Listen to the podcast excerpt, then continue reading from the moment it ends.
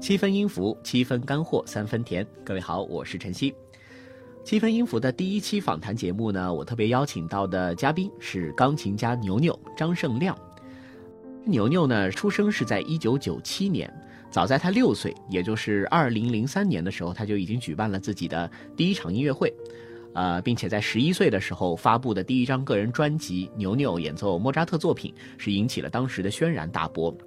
呃，在二零零几年的这个媒体环境下，其实牛牛当时的报道是已经遍布了各大的电视啊、广播以及纸质媒体，所以在当时也可以说是钢琴这件乐器在引入中国后蓬勃发展的这个大背景下，很多琴童的一个榜样。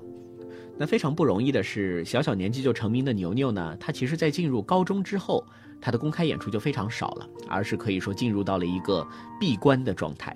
直到二零一八年从茱莉亚音乐学院毕业之后，才重新的出现在了大家的视线当中。其实，在现在这个互联网的环境下呢，大家也知道钢琴家非常多，所以重新回到大家视线当中的牛牛呢，其实是会面对很多挑战的。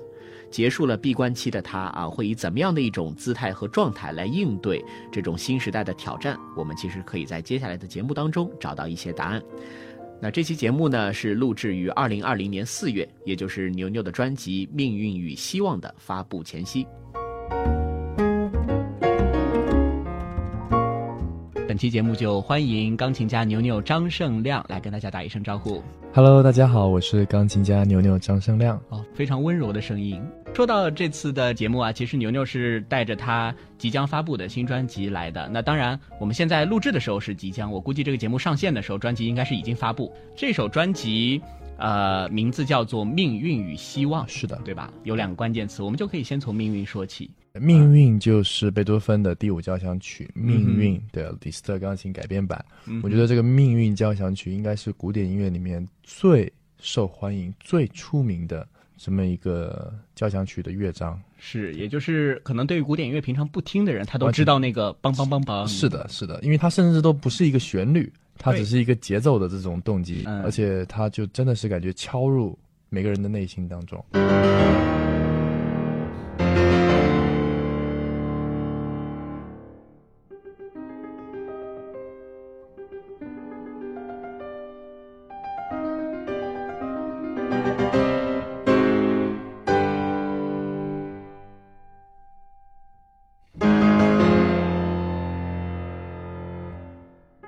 那我觉得这一次的录制这个李斯特钢琴改编版也特别有这个意义，就是说把这个，因为我以前有录过，比如说独奏或者是协奏曲嘛，嗯但是是我第一次去去在一架钢琴上弹交响乐，啊，对，其实李斯特他不止改了贝五，对他改了他改了全很部多，所以你弹的第一部是贝五，就是我就特别想要把它最出名的这首曲子的钢琴版弹给大家。我觉得这个曲子在一架钢琴上有它很独特的魅力，嗯，它独特在哪里呢？就独你觉得独特在嗯，我觉得李斯特给他一种赋予了这嗯哼钢琴这这一件乐器，嗯、所独有的一些特色。比如说，就除了一呃用一架钢琴去模拟一个交响乐团以外，嗯当你用一架钢琴去演奏的时候，你也多了更多的，比如说音乐的自由度。啊打，一也个就是没有一个打指挥比在方前面，对，对，就是是说，因为他你不像八十号成员要要一起去演奏，你当你一个人演奏的时候，有的时候这个音乐可能来的更加的这种私人，会更加加的自由一些，更加自由的同时，其实表现出这个音乐可能更加的就是贴近内心。比如说在他的第二乐章当中，啊，所以四个乐章是完整的。对，哦，所以我有体会你刚刚的那一点。我在看你这个命运的视频的时候，你在开头没有多久，就第二主题出现之前，那个啷梆梆梆梆梆梆梆梆梆梆，你是有一个蓄力加速的，是吗？对对对对对这对这是不是就是你说的这种比较自由的处理？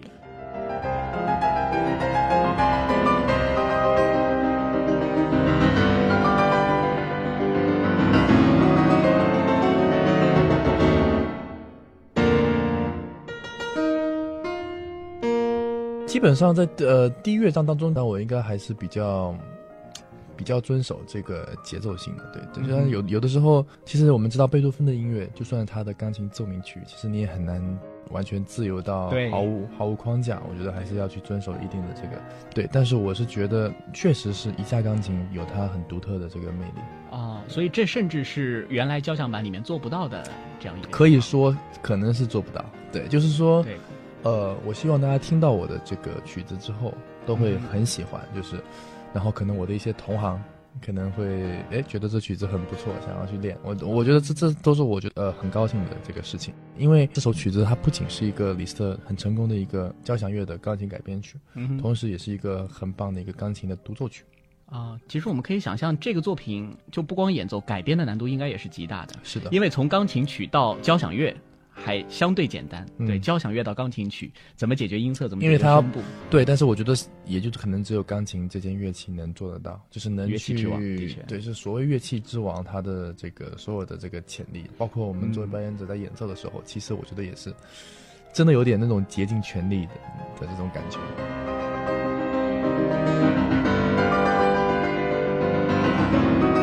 毕竟他是把一个八十人的曲子改成了你一个人。如果跟原版相比，你会有不满足的地方吗？呃， OK 我觉得其实，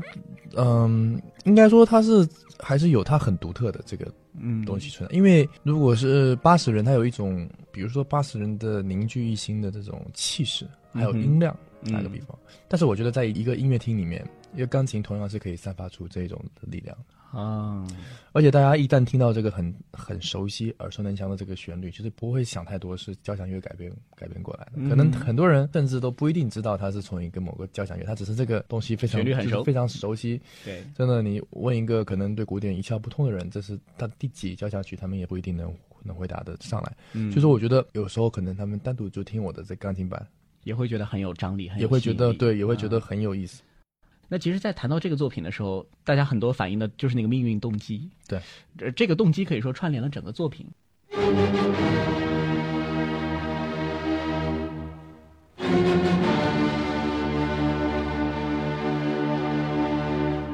是那的，你觉得这个“命运动机”这样一个词，就它是不是可以理解的更宽泛？对我我觉得他这个其实有些比较广泛的解释是说这个命运叩门的这个、嗯这个嗯嗯这个声音。对我我当我在演奏的时候，嗯我你感会觉想命运叩门这件事儿吗？我不会特意的去想啊某一件事情，但是我会感觉到，就是说刚开始的那每一个那四那四个音的动机，当我在嗯哼弹的时候，无论是从这个物理上，就是我还是从这种心理上，我都感受到这个震撼。我作为一个表演者，嗯，所以说真的真真的有一种好像。哇，这四个音就是一弹下去，就有一种感觉，这个整个身体都在充满了能量，充满着震撼啊的这么样一种感觉。是的，啊！所以我也联想到之前我的一位老师跟我说过，就真的一流的作品，你听几个小节就能感受出它的一个价值。是的，啊，所以我觉得大家一定要去听一听牛牛这个钢琴版的第五交响曲。说实话，真的很震撼，因为呃，这个作品那么出名，但其实之前的钢琴家用它出专辑的还是非常非常少的，是的，非对，常基非本常都还是常规的奏鸣曲之类的。对这个作对品，嗯，很难得。是，所以说我觉得这个专辑这，然后录这一首交响乐的钢琴改编版，也是对我来说到目前为止最重要的录音之一了。啊，所以演奏难度也是极大的啊，演这奏个大难家度也是肯定可以想象。对，那如果以后弹完贝五，你还会想去弹贝九吗？呃，我觉得我每一张专辑都一定要就是怎么说是很有这个意义，嗯就是可能我会避免去做重复的啊事情。，贝多芬的可对能不一定会再出。呃，纵观我从第一张发的第一张专辑莫呃莫扎特的作品开始嗯哼到 K 五四五到到现在为止，其实我没有一张专辑的这个题材是有这个相同的对，是重复的。嗯，因为其实我觉得录音是对每一个年龄不同的一种精神状态的一个个最好的一个记录。所以说，当我可能过一段时间之后，哎，我又有新的对生活的、对生命的感悟，可能我下一张专辑可能会收录更多我自己的作品。打一一个比方，嗯对。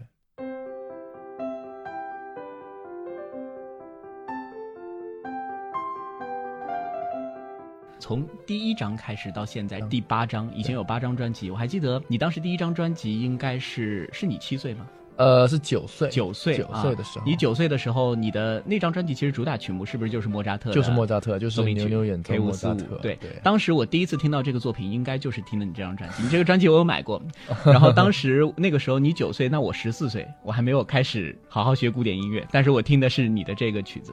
呃，所以现在我知道你在前两天的新广汇里面也演奏了这个作品，是的这作品同样也有点像命运一样，大家都很耳熟。是的。你现在这个年龄段再去演这个作品，心里会有什么样的感觉？我觉得就好像是前几天的这个新广会，我感觉就嗯像见到一个老朋友一样。当我重新又弹起这首奏鸣曲，应该是说在维持它里面所包含的这种童真嗯，的同时，又有一种好像经历过很多复杂之后，再去看同样的一首简单，对，有一种嗯另外的一种魅力。莫扎特音乐全是最难的一点。因为其实这五四五不是他的一个早期嗯的对对的这个个作品了，啊但他这个确实是他说是写给这个算是说初学是者初学者的，对。是但是我觉得这么简单的作品，其实要弹好更难，对，因为弹出花它儿更难。没有太多可以给你去去秀、去展示自己的这种，而是很单纯的要把呃童真的这种特性嗯去表达出来。所以说我确实是感觉当时我九岁的时候录制这首曲子是最为合适的，然后过了嗯十五年再来弹这首曲子，觉得就是说真的是兜兜转转又回到原点 这种。我在想象，等你以后到了，可你人到中年的时候，再来一张专辑重新弹这个，就像郭郭尔德去录这个哥德堡一样。对对对不对在有有不可同的年龄能段我到嗯中年的时候，可能就在我过去的每一张专辑抽挑一抽一精首牛牛对精选集。但不知道中年还能不能谈得了这个命运。那我们说回到贝多芬，其实去年在这个贝多芬诞辰的时候啊，我也很有幸啊，能拿口琴跟你合作。那个时候你的一个乐剧的处理给我留下的印象非常深。当时我们演奏的是贝多芬的《春天奏鸣曲》，嗯是的，对吧？是的呃，第三乐章，嗯第三的那个三声中部的地方，那个嗖啦哒嗯哒哒哒哒哒哒哒哒哒哒哒哒，就是那个非常 快速的往前行进的音型。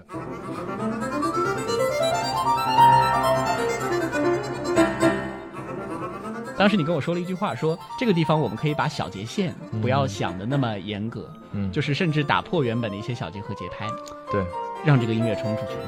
类似的一些方式，你是自己悟到的，还是说是有人教你的？呃，其实我我觉得没有说一种常规的方式，就是嗯音乐它神奇的地方就是在于没有说好像嗯，任何曲子一拿来就是嗯一二三四，大概四五步把它调整好。我觉得其实是看每个曲子不同的这个情况。嗯哼通常来说，在演奏当中能体现出这个一气呵成的感觉是会比较好。啊，我的而我而且我觉得一个演奏一定要最贴近于自然。什么是自然呢？就是真的遵从我们，比如说每一个生命体所需要进行的步骤。嗯，也就是是不是可以理解为你欣赏的时候最舒服的那种状态？对，有的时候你也很难讲什么是作曲家的对对原意，对因为其实我相信很多人也说，到底要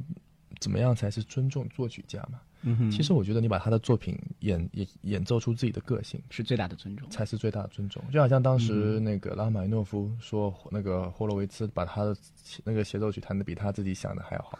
就是、嗯就是同样的道理。因为现在网上可以听到拉赫玛尼诺夫跟霍洛维茨两两个人的录音嘛，比如嗯说哼他的是这个协奏曲，确实是可以感觉到一个演奏家如何把一个作品再去提升。嗯，就是在完全不改变它的音符的情况。所以说，呃，我觉得一切都还是为音乐服务。因为为什么我刚才前面提到这个自然呢？很很多人对“自然”的这个词有个误解，就是说，可能我们所认知的自然，并不是真正的自然。真正的自然是什么呢？比如说，我们人需要呼吸，嗯然后我们人，比如说正常讲话的这个律动，等等等等，还有大自然的一些规律。嗯比如当你往一个把一个树呃树叶往天空上去抛的时候，嗯哼，它抛上去的速度和它落下的速度是完全不一样的。对嗯不一样的。是如果我们能遵从这些，这才是自然。所以说，我们有时候人为的去加进，在我们的演奏中加进很多东西。嗯对其实所谓的这个小节线啊，像您刚嗯才讲的，其实小节线这个东西，只是为了让我们更好的去读谱记谱，对对，它是一个记谱法，它并不一定是你说的那种自然的状态。对对，有的时候可能是有必要，这小节线可能可以告诉我们一些事情，但是有有的时候我们还是要看具体的情况而定。是，所以也是呃，有时候会听呃一些乐迷，比如说在评价一些我喜欢哪个人的演奏，不喜欢哪个演奏的时候，这其实一个是一个比较主观的问题。是的，就是在我们评价音乐的时候，不能用所谓一种统一的标准去是的看，一定是按照作品，按照每个个演奏家的个性。是的，真的，如果每个人都能把同一个作品演奏出不一样的状态，这可能就像你说的，是对作曲家，也是对自然的一种最大的尊是重的。嗯，是的。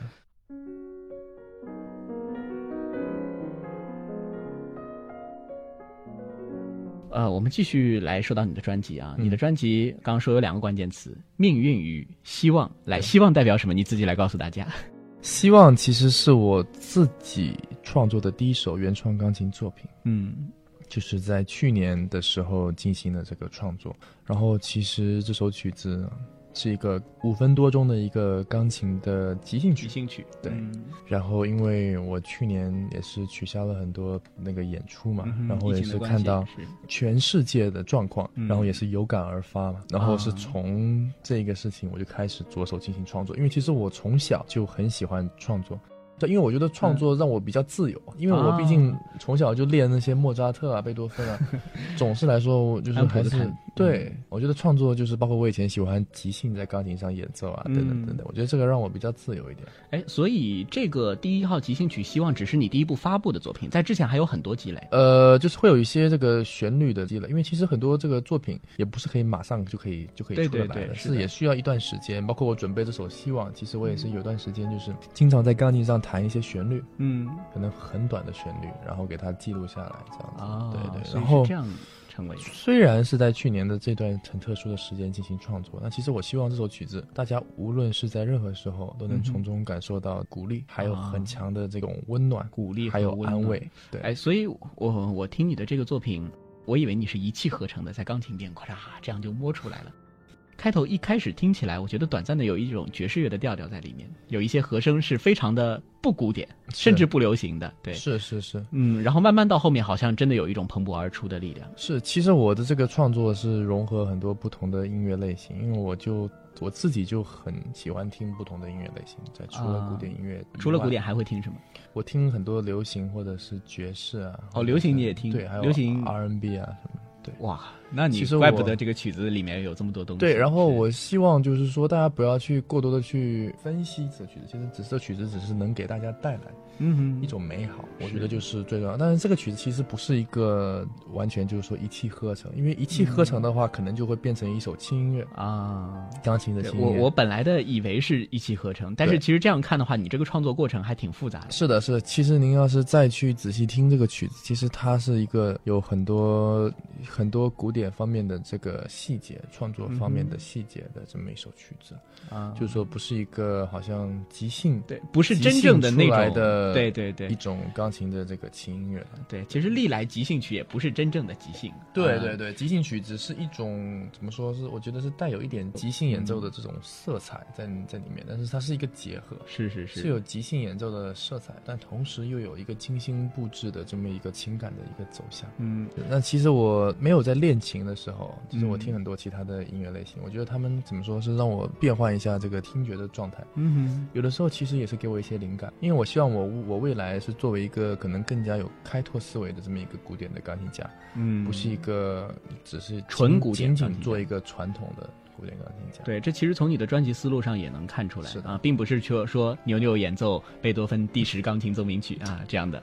啊，所以我，呃，这也我觉得这也是说新生代的钢琴家可能慢慢会共同拥有的一个是的，对一个个性。对我们，因为就生活在这样的时代。那你前段时间是开通了 B 站是吗？对对对，我前段时间刚刚入驻 B 站，然后在啊 B 站上面发了我的第五交响曲的这个 MV 音乐视频，然后啊，也希望，嗯、因为现在这个、嗯新媒体也是非常的发达哦嗯对，非常发达，然后也希望可以通过这些方式跟这些乐迷们分享更多，无论是我觉得生活当中有趣的见闻啊，嗯哼或者是我所知道的一些事情，用一种怎么说很接地气的这种嗯方式，跟大家有一个通过屏幕的这么一个还是比较近距离的一个沟通。啊，所以考虑直播吗？我希望以后有这个，哎有你可以练一个琴直播好的机会练琴直播，。对你练琴，然后你可以都弹流行 啊，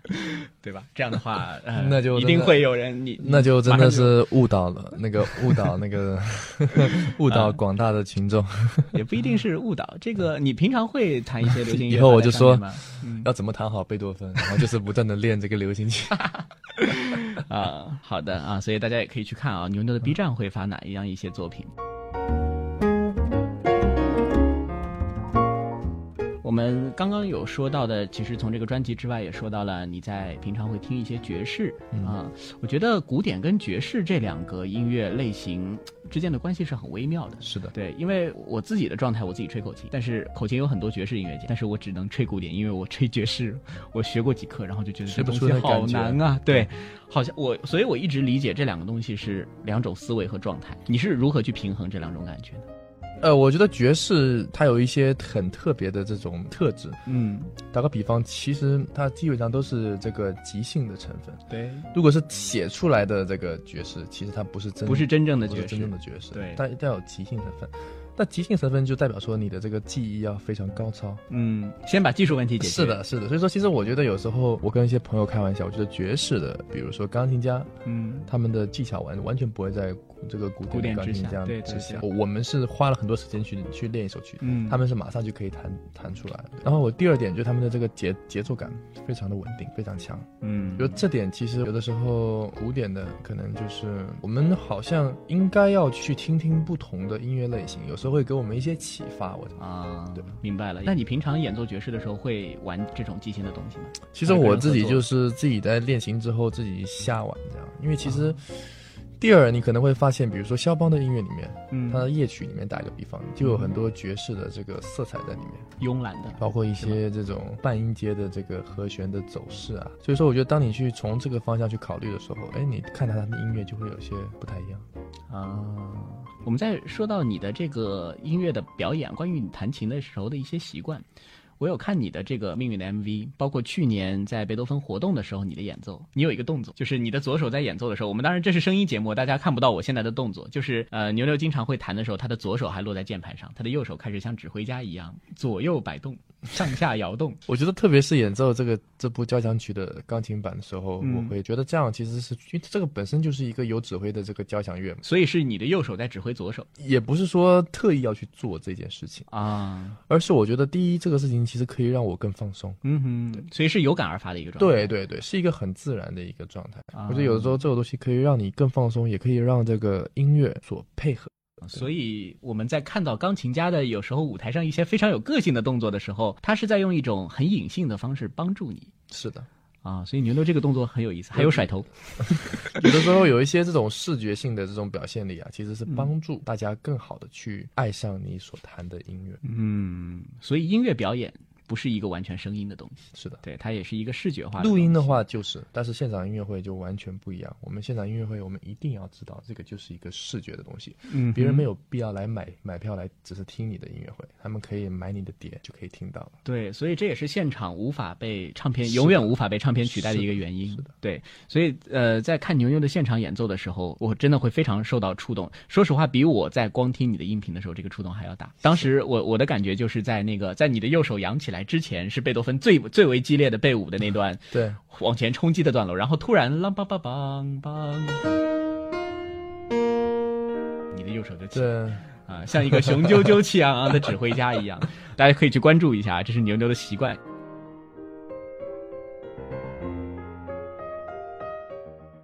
好，作为节目的中场休息，我也是准备了一个快问快答的环节。快问快答呢，我给你十个问题，好吗？十个问题都很短，然后你需要不假思索的，在尽可能短的时间内把你的答案告诉我，好吗？嗯， Lady Go! 说出一首曾经让你单曲循环的音乐作品。呃，贝多芬的命运交响曲嗯哼，弹过的技术难度最大的音乐作品是什么？就是贝多芬命运交响曲的李斯特改编版。我看你头发现在留的比较长，是为了甩头的时候更帅吗？嗯、这是其中一个很重要的原因，啊、还有什么原因吗？还有一个原因是让我更有安全感。最期待能够合作的一位艺术家是谁？呃 ，Simon Rattle 以前会去撸铁健身的原因是什么？就是为了让我自己的这个身体看上去更好看。啊可以吸引到更多人。呃，性别是什么样的呢？当别人问你啊，说“哎呦，小伙子钢琴弹得真好，得有十级了吧？”你会怎么回答他？我会回答说，其实我六岁就已经十级了，好，下一个，身份证掉了该怎么办？身份证掉了就赶紧去补啊！捡起来就可以了呀。来，你穿越了，见到了七岁时候的自己，你想对他说什么话想对他说要听妈妈的话。啊？如果你没有做钢琴家，可能会去做什么？嗯、我觉得我应该会做跟艺术有关的，呃，能具体一点吗？可跟能艺术有是关设计类的。啊，设计师。是的，是的，那因也为我很艺很术喜欢设计。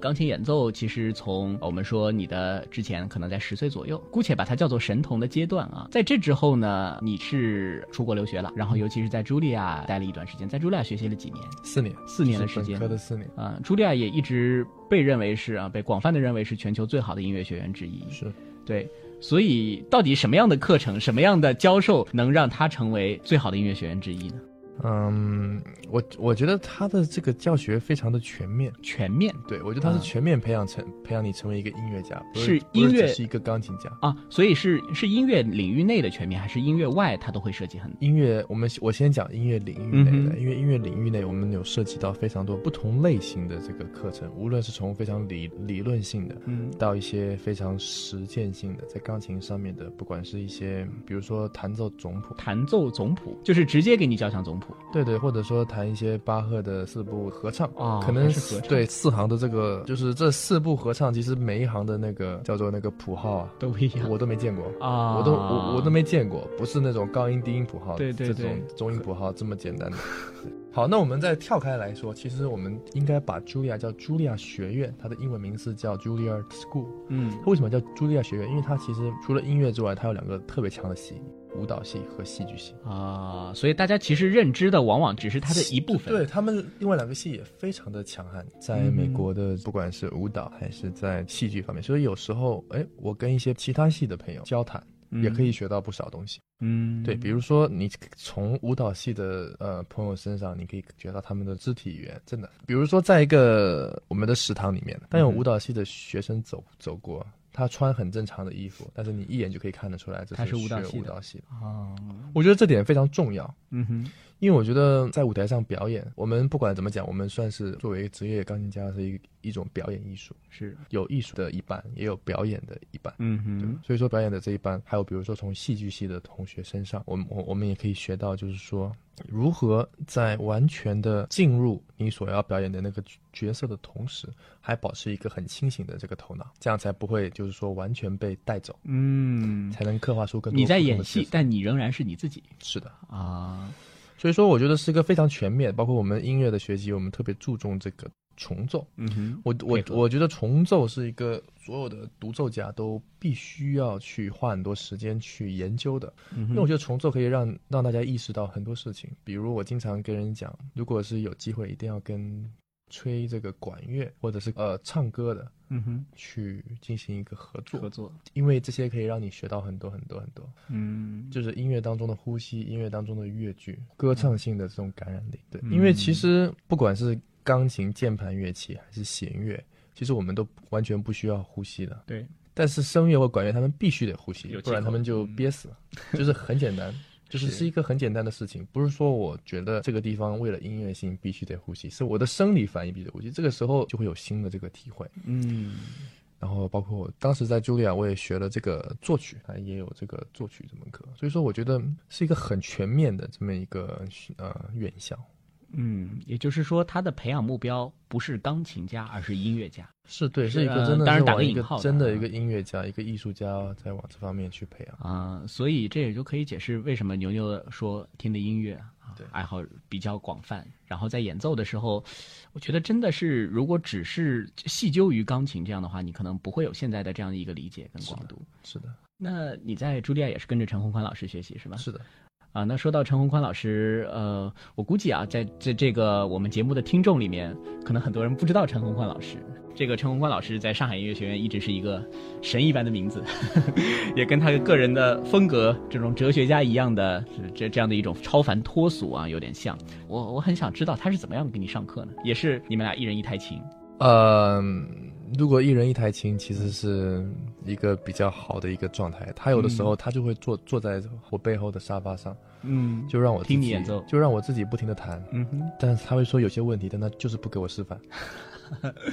对啊我觉得让你自己去找，我觉得这样子其实特别好，嗯就是他会真的又要去逼出这种学生自己的对音乐的一种品味，嗯，还有对声音的一种敏感度。对，所以在上课的时候，他会去指导你。比如说我们现在啊、呃就很多，比如说学钢琴的学生，比如说技术上的问题，他会去指导你。他他不太会指导技术上的事，也是到到了茱莉亚这个层面，大家应该也基本已经解决了技术上的问题呃，但是有很多其他老师会非常注重技术上的技术东西，对，因为其实哦说实话，技技术不一定只是指那种弹奏的，嗯有很多方面，比如说会有一套这种比较规定的这种模式，嗯哼当你遵从这种模式之后，你可能弹的就是都不会差，啊，但可能就没有太多的个性。哦，原来是这样一个。对，我觉得陈老师其实特别鼓励每个学生不同的个性，嗯，然后他也非常的温暖，我觉得就是好像是充满着这个父爱的这种感觉，真的就是说他在研究音乐的时候是非常严肃的，因为其实说实话，他也经常跟别人开玩笑说，因为我跟他学了十多年嘛，算算学了嗯十年，是就我是经历过他最严厉的这个，他在上课的时候是非常严肃认真，他对音乐是嗯永远是非常认真。我觉得这点态度就是非常值得我去学习，因为我很小的时候就看过他有一篇报道，嗯就是说做音乐一定要非常诚实，诚实对真诚。对我啊们不能有太多投机取巧的这种嗯心理在里面。即便是有天赋，真的要成为一个音乐家，对他，他对我说嘛，就是真真的是要付出自己的生命，嗯这个东西是没有捷径可以走的。嗯哼，这个听起来真的是陈洪宽老师一贯的这种风格。我是真的觉得他能提升你艺术上的这种修养，嗯提升到非常高。而且我觉得他的所知啊，嗯哼就他的脑中所知道的这种事情，我觉得是像海洋一般深不可测。而且可能不仅仅限于音乐，嗯哼有时候我很喜欢跟他能就是谈话，从他这种充满的是包容性的这种声音当中，我就可以学到感受到很多。因为他一直强调的一点就是说，有时候现在很多年轻人嗯弹钢琴就是充满着压迫性。嗯就是说，特别是现在有些有有天赋的这个，就是说，哎，好像我要向你展示一件事情，或者说我要对你讲我我的要嗯马上告诉你。对我的观、我的观点是这样，我要让你听我的观点。嗯哼但其实他之前也有分享，就是另外一位很伟大的音乐家，就是曾经说过，就是音乐其实不是证明自己，嗯哼是一个分享的过程。我觉得非常的重要。嗯，对，因为我觉得当你饱含这么样一种理念的时候，你的音乐会变得更加的宝贵，嗯这样别人会跟你共情，别人会有带有怜悯心。嗯其实就是好像打一个比方嘛，如果我是一个很厉害的一个人，嗯你可能就是说，就是你不会觉得我做的事情有什么特别，嗯哼就是我无论做了多么厉害的事情。但是如果我这个人是具有一种包容心，而且是不是那么是比较有带有一点点这种弱的成分在里面，哎，我做一些事情会就会有这种共鸣，其实就是激发我嗯们每一个听众心中的那一份共情。我倒想起以前看到过一个词，就是在诠释东方哲学的时候，有个词叫做柔软性。对，柔软性对，就是我觉得之前陈洪宽老师的演奏也给我这种感觉，是的就是海纳百川的感觉。是的，就是你包容性。这个时候你很难用语言分析出来他到底在哪个段落里面他做了怎样的是处理。是的，是的。所以这个时候再结合他人的一种感觉，再结合你刚刚说的现场音乐表演是一个整体表演的艺术。因为其实他年轻的时候已经赢过无数比赛，他的那个技巧，他跟我讲，他当时好像吃了几个汉堡，然后就开了一场那个音乐会。上半场是嗯肖邦全套练习曲，下半场是肖邦全套前奏曲。练习曲可以开成一场音乐。对啊，是的，对是他的，半是的场弹他完他完全对啊，他完天全哪他他以前是一个非常猛的一个，嗯，但是他经历过一切之后，哎，这种层次是非常非常高的。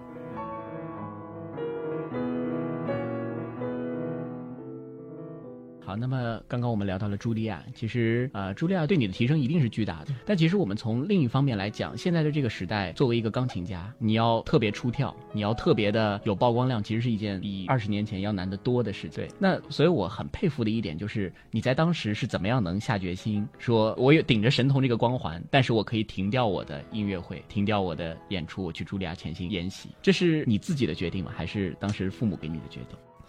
很难说具体是谁的决定，我觉得嗯哼就是一个水到渠成的这么一件事情。对水到渠成其实回过头来看，确实是有时候会有一点点就觉得说，哎呀，如果我那几年还能继续演出，嗯好像也是也更是加挺好的事情对，但是换句话说，真的要成为一位音乐家，必须是会经历一些时间的这个沉淀。嗯哼，这种沉淀是必不可少的，它能让你更完整。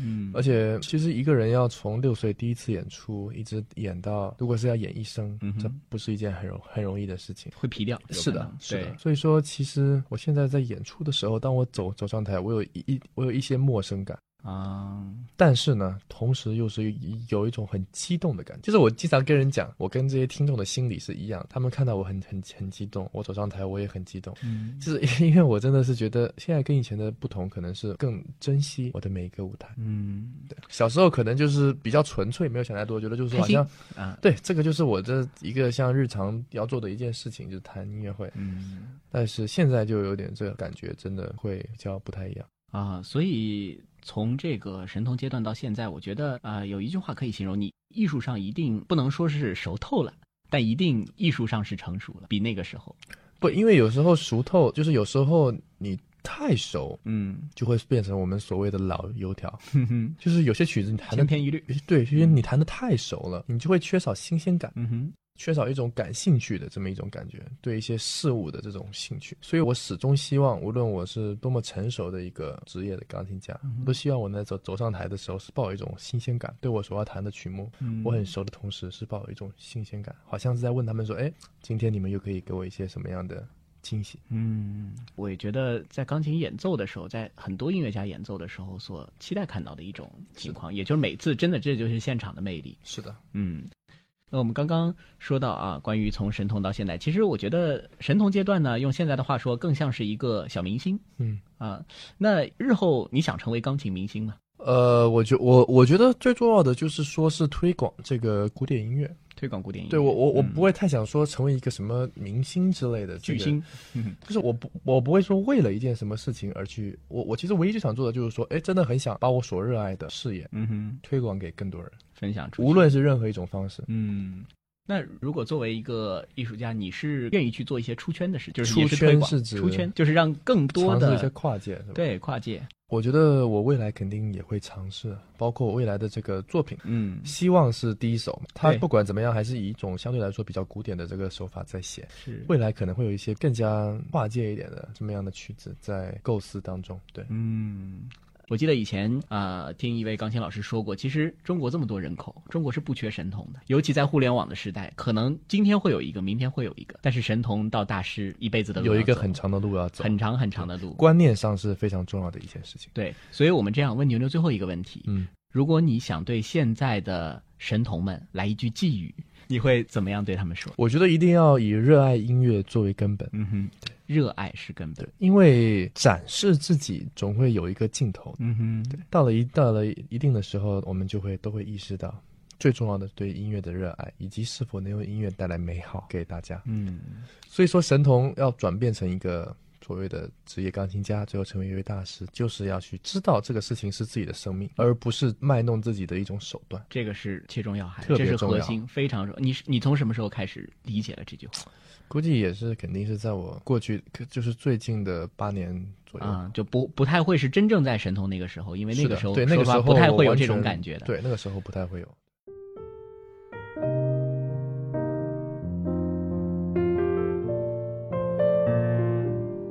好，我们最后还有一个固定的环节，这个环节呢，呃，其实你有听过一个叫荒岛唱片的节目吗？荒岛唱片对，没有，啊、这个是全球历史最悠久的一个节目，应该是已经八百多期了。然后它的预设就是，假如你在一座荒岛上，只能带八张唱片，你会带哪八张？八张啊？对，八张。当然，我觉得八张太多了，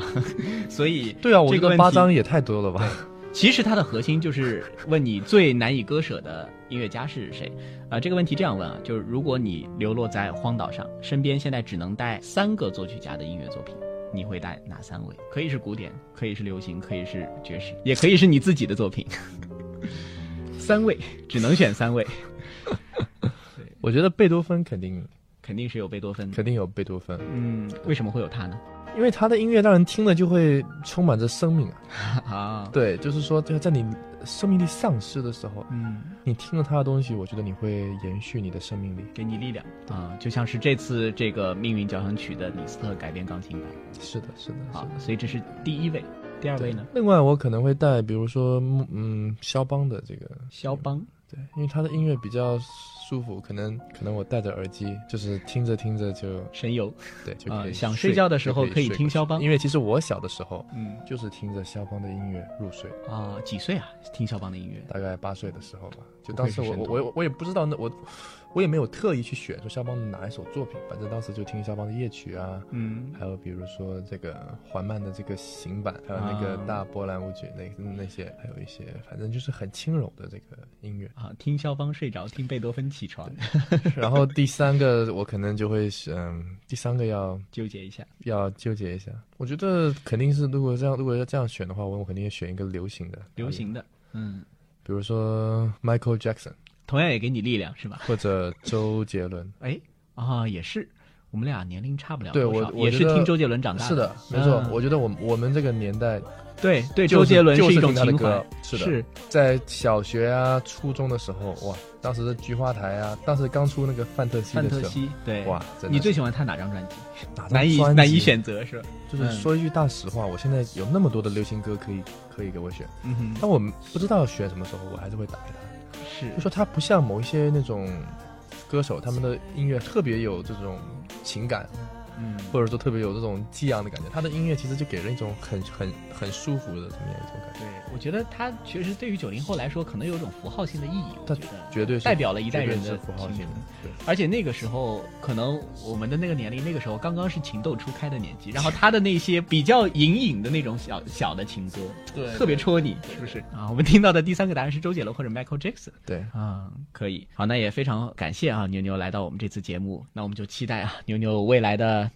进一步发展。我觉得大家都非常看好你，也期待你在这个国内和国际的音乐会舞台上更多去表现你自己的音乐。好的，嗯，谢谢。好的，谢谢牛牛。